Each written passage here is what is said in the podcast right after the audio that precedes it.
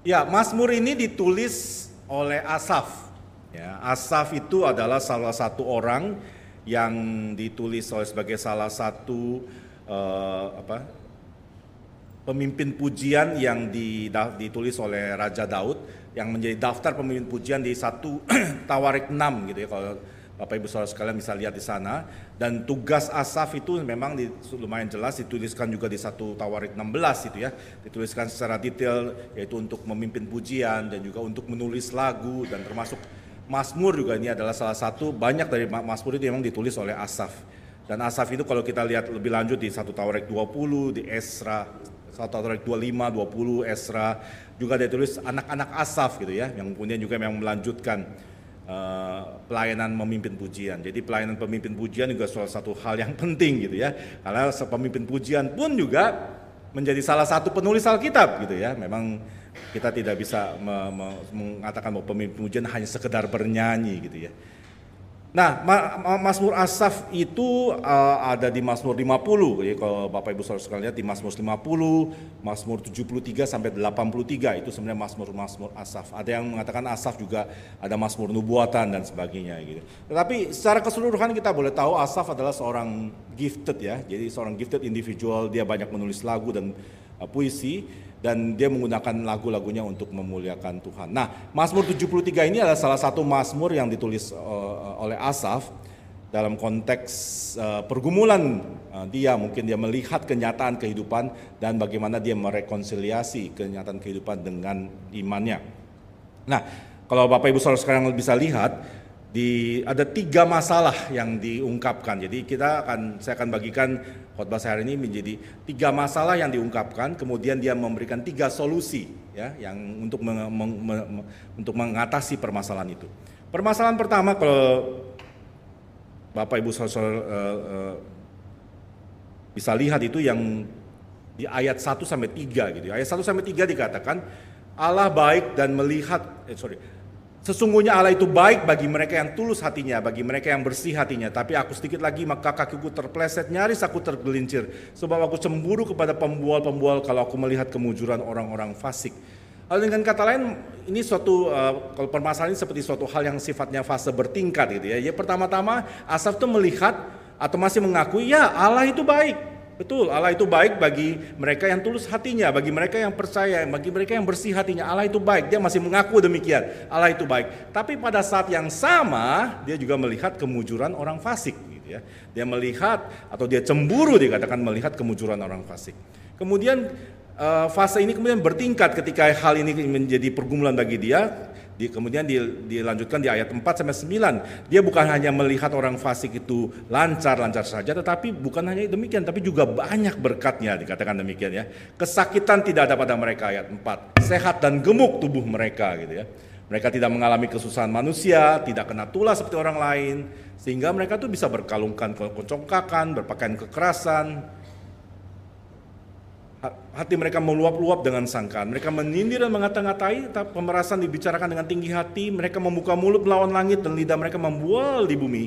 Orang-orang berbalik kepada mereka, tapi mereka tidak mendapatkan hukuman apa-apa gitu ya. Seolah-olah orang fasik itu memiliki berkat. Ayat 4 dan 9. Kemudian ketika mereka asal-asal melihat kemujuran orang fasik, berkat bagi orang-orang fasik, mulailah yang namanya ada keraguan dalam dirinya. Keraguan orang percaya kalau kita lihat ayat 10 sampai 14 gitu ya.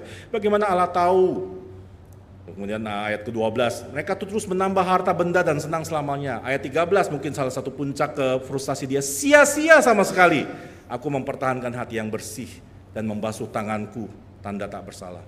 Sepanjang hari, aku yang mempertahankan hidup bersih ini kena tulah. Bapak Ibu Saudara sekalian, tiga hal ini mungkin salah satu pengalaman pribadi yang mungkin kita hadapi. Ketika kita mulai menjalani iman kita, ketika kita mengikut Tuhan, kita diberitahukan Allah itu baik.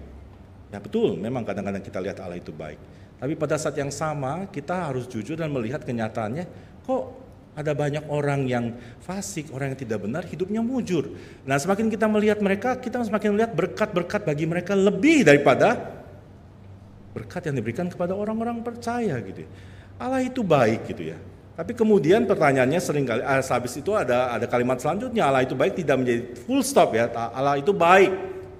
Tapi kemudian ada kalimat dua kata berikutnya. Tapi kok orang baik menderita. Tapi kok sakit kanker itu melanda semua orang. Bahkan orang baik dan setia sekalipun gitu ya. Jadi beberapa bulan yang lalu saya mendengar ada seorang yang sangat-sangat setia melayani Tuhan. Orang yang sangat-sangat setia memberi buat Tuhan. Orang yang sangat-sangat setia mengikut Tuhan. Tapi dia harus meninggal karena kanker pada usia 47 tahun. Kenapa bukan orang yang lain? Kenapa orang sekelilingnya yang dia bisnis yang dia bisnis dia, dia terlibat bisnis bisnisnya sangat-sangat jujur. Orang dia menceritakan banyak teman-temannya yang melakukan bisnis yang dengan dengan kesurangan, tetapi hidup dengan nyaman gitu ya. Seringkali kita suka menghibur diri Tuhan apa menyayangi orang itu sedemikiannya sehingga dia dipanggil Tuhan duluan. Ya itu kita bisa bilang untuk orang lain, tapi kalau itu terjadi buat saudara kita, buat keluarga kita, buat orang tua kita, bisa nggak kita mengatakan demikian? Seringkali kita berkata, kenapa? Gitu. Allah itu baik, gitu. tapi kok di kantor saya saya mengalami unfair treatment. Orang-orang yang cari muka, orang-orang yang cuma ngomong doang, orang-orang yang NATO, no action talk, mereka mendapatkan keuntungan, mereka yang dapat promosi. Allah itu baik, tapi kok ada peperangan? Tapi kok ada kemiskinan, tapi kok ada korupsi, tapi kok ada ketidakadilan yang merajalela, tapi kok orang yang kaya makin kaya.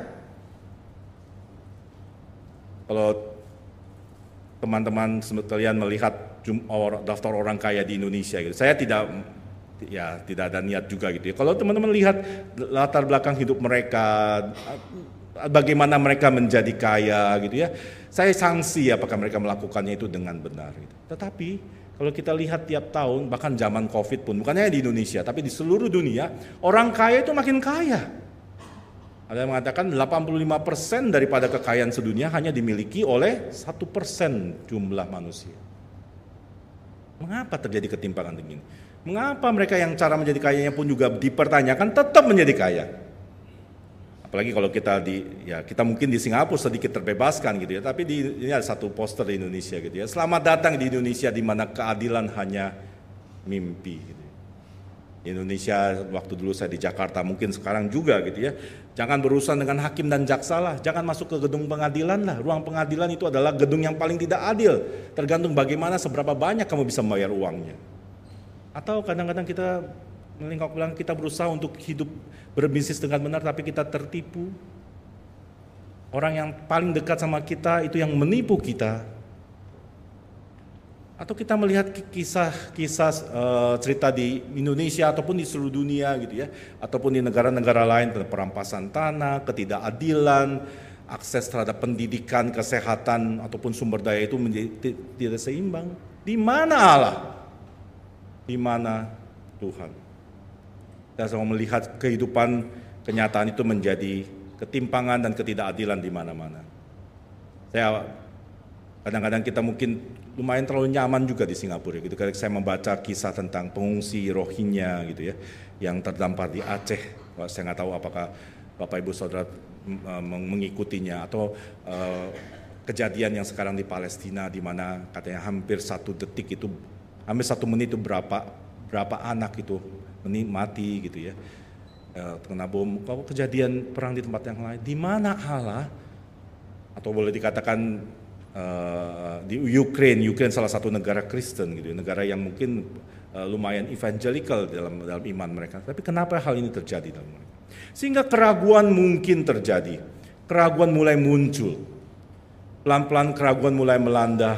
Pertanyaan seperti ayat 12 apakah Tuhan tahu nggak sih? Gitu ya Apakah Tuhan tahu tuh mereka menambah harta benda dan senang selamanya? Gitu menarik ya Asa mengatakan mereka itu menambah harta benda dan senang selamanya.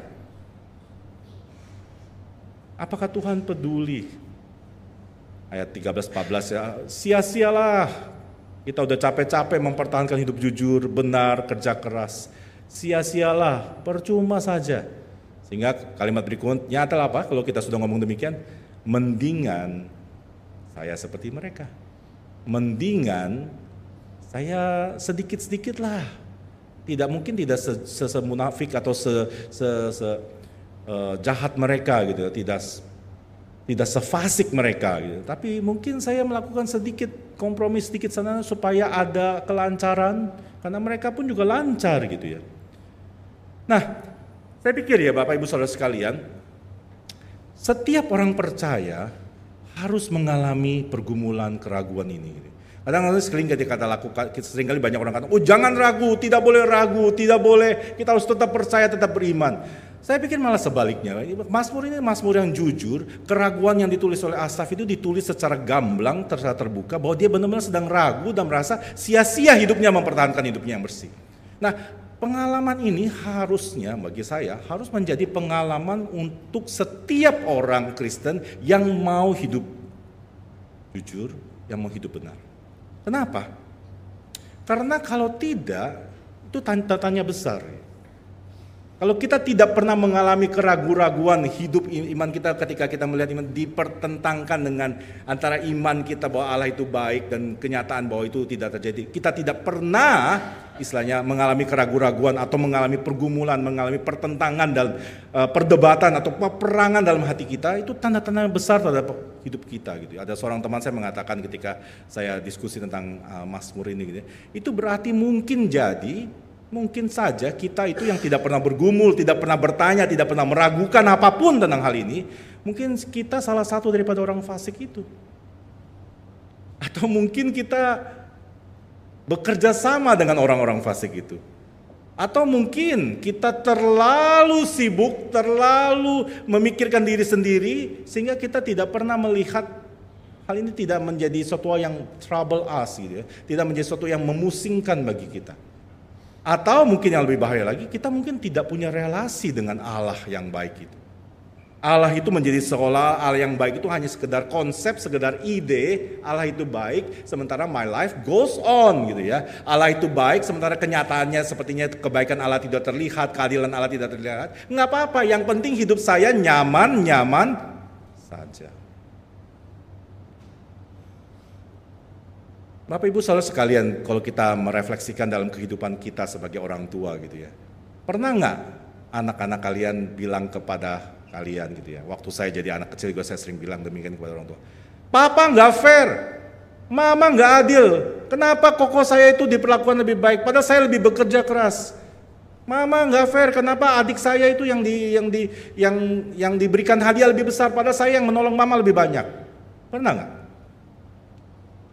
Seandainya ya, anak-anak kalian nggak tahu kalau kalian men mau mencoba gitu ya, mencoba tidak adil sama anak-anak kalian. Terus kemudian anak kalian nggak berasa apa-apa, ya nggak apa-apa, biarinin aja gitu ya.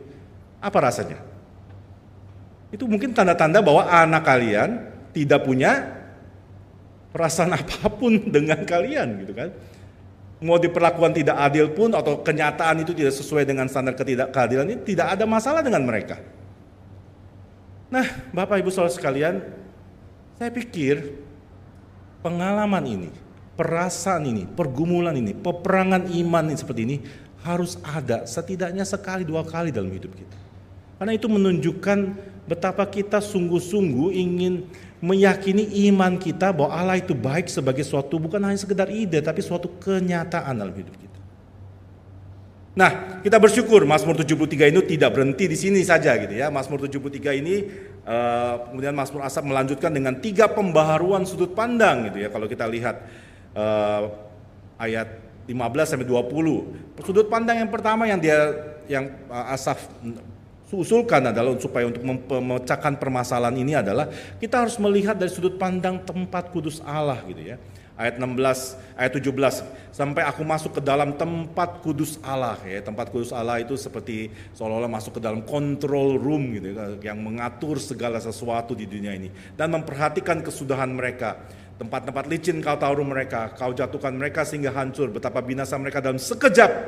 Seperti mimpi pada waktu terbangun pada waktu terjaga rupa mereka kau pandang hina karena ketika kita melihat dari sudut pandang Allah, melihat dari tempat kudus Allah, kita baru tahu bahwa sebenarnya kefasikan, kemujuran, berkat mereka bagi mereka yang yang hidup tidak benar itu tidak akan tahan lama. Pada akhirnya mereka akan Tuhan taruh ke dalam kebinasaan. Yang kedua adalah dari sudut pandang keterbatasan dan kesementaraan manusia gitu. Ayat 21 sampai 24 gitu ya. Ketika dia melihat dalam tempat kudus Allah, kemudian dia melihat dirinya sendiri dan menyadari bahwa diri kita itu terbatas, diri kita itu sementara gitu. Ayat 22 katakan aku dungu dan tidak mengerti. Kita harus mengakui kadang-kadang memang kita tidak bisa mengerti secara keseluruhan mengapa itu terjadi gitu. Ketika kita terus berusaha mencari alasan kenapa-kenapa, kita harus menyadari kita tidak mungkin bisa mengerti secara keseluruhan. Mengapa orang kaya makin kaya? Kenapa ada ketimpangan antara yang kaya dan yang miskin? Kenapa orang yang berbuat seenaknya itu semakin selalu lepas? Kenapa hakim uh, di dalam dunia penghakiman tidak ada sesuatu ke tidak ada suatu keadilan mungkin kita harus mengaku bahwa memang kita dungu dan terbatas. Ayat 22b, seperti hewan aku dekatmu. Seperti hewan yang hidupnya terbatas, yang hidupnya suatu akan ada akhirnya. Atau dengan kata lain, melihat dari sudut pandang bahwa manusia itu terbatas dan manusia itu sementara. Atau dengan kata lain, mereka yang hidup mujur karena kefasikan mereka pun, mereka pun sementara. Berapa lama hidup mereka? 70 tahun? 80 tahun? Menyadari tidak ada yang kekal di dunia ini akan menolong kita untuk mengimani bahwa Allah itu baik. Yang ketiga, dari pengharapan akan kekekalan ayat 25 sampai 28 itu ya dikatakan ketika hatiku merasa pahit dan buah pinggangku menusuk-nusuk rasanya sorry sekalipun ya ayat 2 sorry ayat 25 ayat 28 Selain kau tidak ada yang lain yang kuingini di bumi ini. Atau dengan kata lain bahwa suatu saat nanti bagian kita adalah Allah yang kekal untuk selama-lamanya. Pengharapan akan kekekalan. Ini juga salah satu yang menjadi solusi untuk menolong kita untuk menerima atau menghidupi bahwa meng, meng, apa, mengatasi permasalahan problem antara kebaikan Allah dengan kefasikan manusia yang merajalela. Suatu saat nanti dalam kekekalan nanti bagian kita adalah Allah selama-lamanya. Nah, tiga pembaruan sudut pandang ini akan menolong kita untuk bisa merekonsiliasi kehidupan iman kita. Yang pertama tadi saya katakan Allah itu adil. Ya, Asaf mengatakan Allah itu adil. Sifat Allah, Allah tidak bisa tidak adil. Sesuai dengan waktunya tapi ya, sesuai dengan rencananya. Kalau kita lihat sejarah tidak ada koruptor itu yang bertahan selama-lamanya. Tidak ada ketidakadilan, suatu saat ketidakadilan itu akan ditegakkan. Gitu. Kalau kita melihat eh, orang-orang uh, yang penindas, orang-orang diktator itu suatu saat juga akan jatuh. Gitu. Karena kita tahu semua permasalahan adalah waktunya dan kadang-kadang kita memang tidak sabar ataupun kita tidak tahu secara keseluruhannya. Sehingga Asa juga mengatakan yang penting bukan hanya bukan awalnya tetapi akhirnya. Awalnya tapi bukan hanya awalnya tetapi juga akhirnya. Dan yang terakhir tadi ayat 22 juga dikatakan, ya saya terbatas, saya sementara. Kita percaya terhadap pengharapan akan suatu saat nanti Kristus akan datang dan menuntaskan semua. Kristus akan datang to get things all right. Bapak Ibu saudara-saudara sekalian, saya tidak tahu bagaimana pergumulan kalian sekarang. Saya tidak tahu apakah ada perasaan seperti Mazmur Asaf. Perasaan kenapa Tuhan? Perasaan sia-sia hidup, hidup menghidupi kebenaran. Perasaan bahwa kita itu sudah melakukan sesuatu yang benar tetapi kenyataannya tidak demikian. Atau tidak sama sekali. Mazmur ini menjadi sesuatu yang asing bagi kita. Kita tidak pernah merasakannya karena hidup kita di Singapura, hidup yang lancar, hidup yang uh, bisa ditebak, semua certain, semua pasti sehingga beng, tidak ada tempat dan tidak ada waktu bagi kita untuk melihat bagaimana ada diskrepansi antara sepertinya ada sepertinya ada diskrepansi antara kebaikan Allah dengan kenyataan hidup kita. Tapi kalau yang pertama yang terjadi, Mazmur Asad memberikan jalan keluar. Lihatlah dari sudut pandang Allah lihatlah bahwa kita semua sementara. Tapi kalau tapi lihatlah juga dalam pengharapan akan kekekalan ketika Tuhan Yesus datang kembali. Ketika kita di, di, kembali ke surga, bagian kita semua akan lenyap. Tubuh kita, harta kita, semua juga tidak akan kita bawa ketika kita kembali kepada Tuhan. Itu yang meyakini kita bahwa bagian kita adalah Allah selama-lamanya. Nah, saya mau mengakhiri dengan satu komentar dari uh, David Krusnik ya.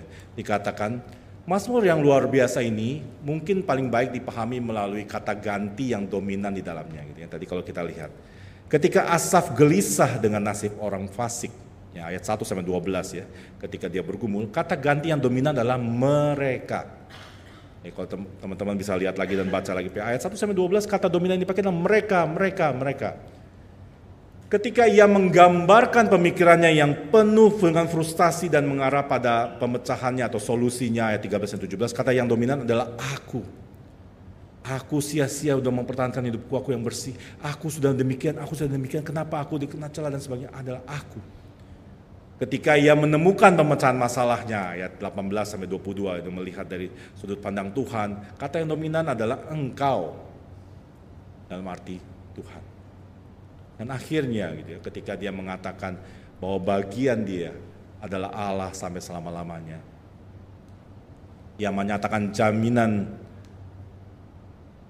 iman dan persekutuan dengan Allah ya 23 sampai 25. Kata ganti yang dominan adalah campuran kedua-duanya muncul engkau dan Lalu dengan kata lain ini suatu hal yang menarik, pergumulan antara melihat kebaikan Allah dengan kenyataan yang tidak demikian itu sebenarnya bukan hanya pergumulan teologi saja, bukan hanya pergumulan logika saja, bukan hanya pergumulan uh, emosi saja, tetapi ini permasalahan antara relasi kita dengan Tuhan. Dan dengan kata lain, apakah kita percaya bahwa Allah itu baik, bahwa Allah itu adil, walaupun kenyataannya kita lihat tidak demikian. Dan untuk kita bisa percaya, itu dibutuhkan relasi. Dibutuhkan satu interaksi, satu mengatakan engkau dan aku. Bukan hanya bicara tentang mereka, bukan hanya bicara tentang aku, bukan hanya bicara tentang engkau saja, tapi juga engkau dan aku. Nah, Bapak Ibu Saudara-saudara sekalian, bisakah kita mengatakan seperti Mazmur Asaf katakan pada bagian akhir dari Mazmur ini? Siapakah gerangan ada padaku di surga selain engkau? Selain engkau tidak ada yang kuingini di bumi sekalipun dagingku dan hatiku habis lenyap. Sekalipun kenyataan dunia ini membuat saya tidak bisa mengerti, sekalipun keadilan itu menimpa saya, sekalipun kesakitan melanda hidup saya, sekalipun ketidakberuntungan, sekalipun ketidakadilan terus menguasai hidup saya. Bisakah kita berkata, gunung batuku dan bagianku, tetaplah Allah selama-lamanya. Setelah saya selesai khotbah ini, ketidakadilan mungkin masih terjadi. Sakit penyakit, permasalahan di dunia bisnis, ketidakadilan di kantor, pergumulan kesehatan, pasti akan terjadi.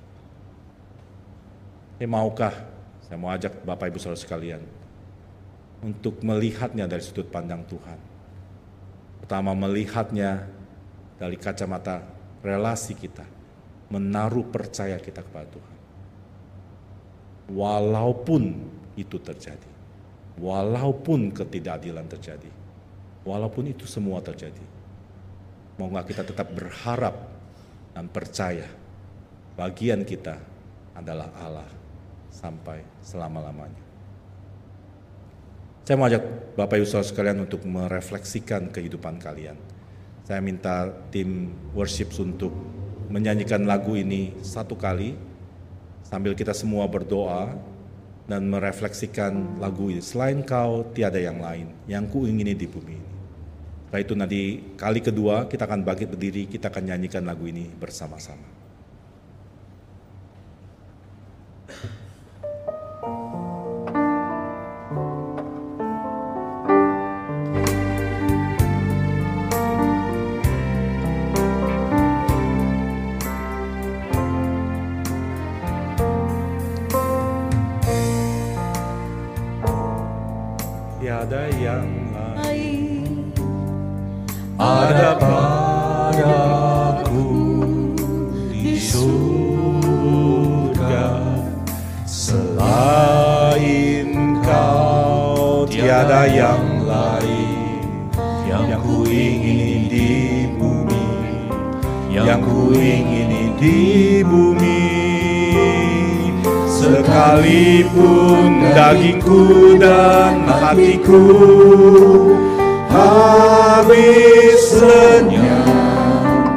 Gunung batuku dan, dan bagianku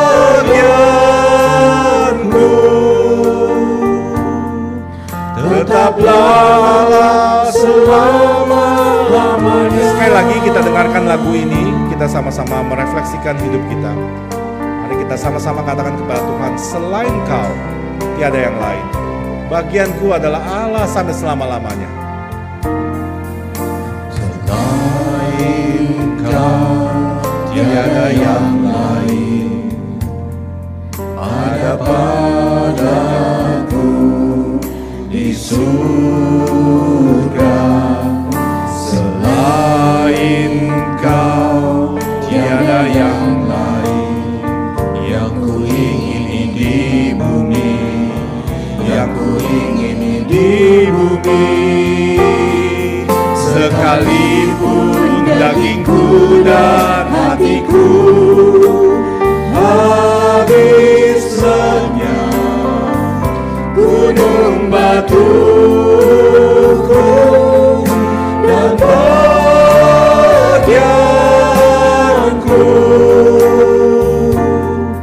tetaplah selama-lamanya. Kita sama-sama bangkit berdiri. Kita akan nyanyikan lagu ini sekali lagi dari awalnya.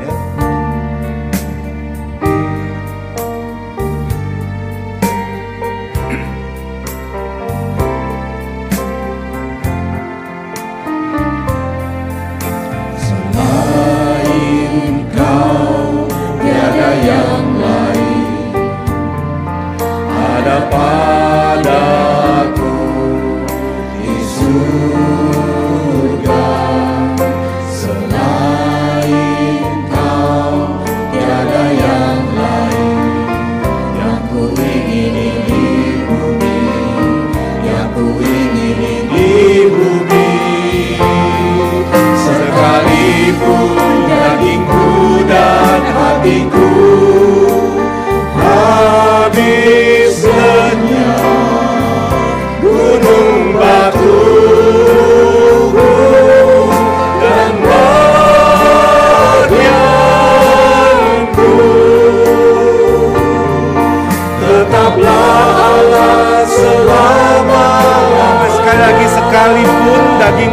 hatiku sekalipun dagingku dan hatiku.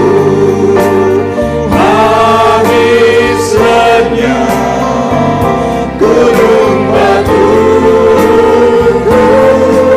dan bagianku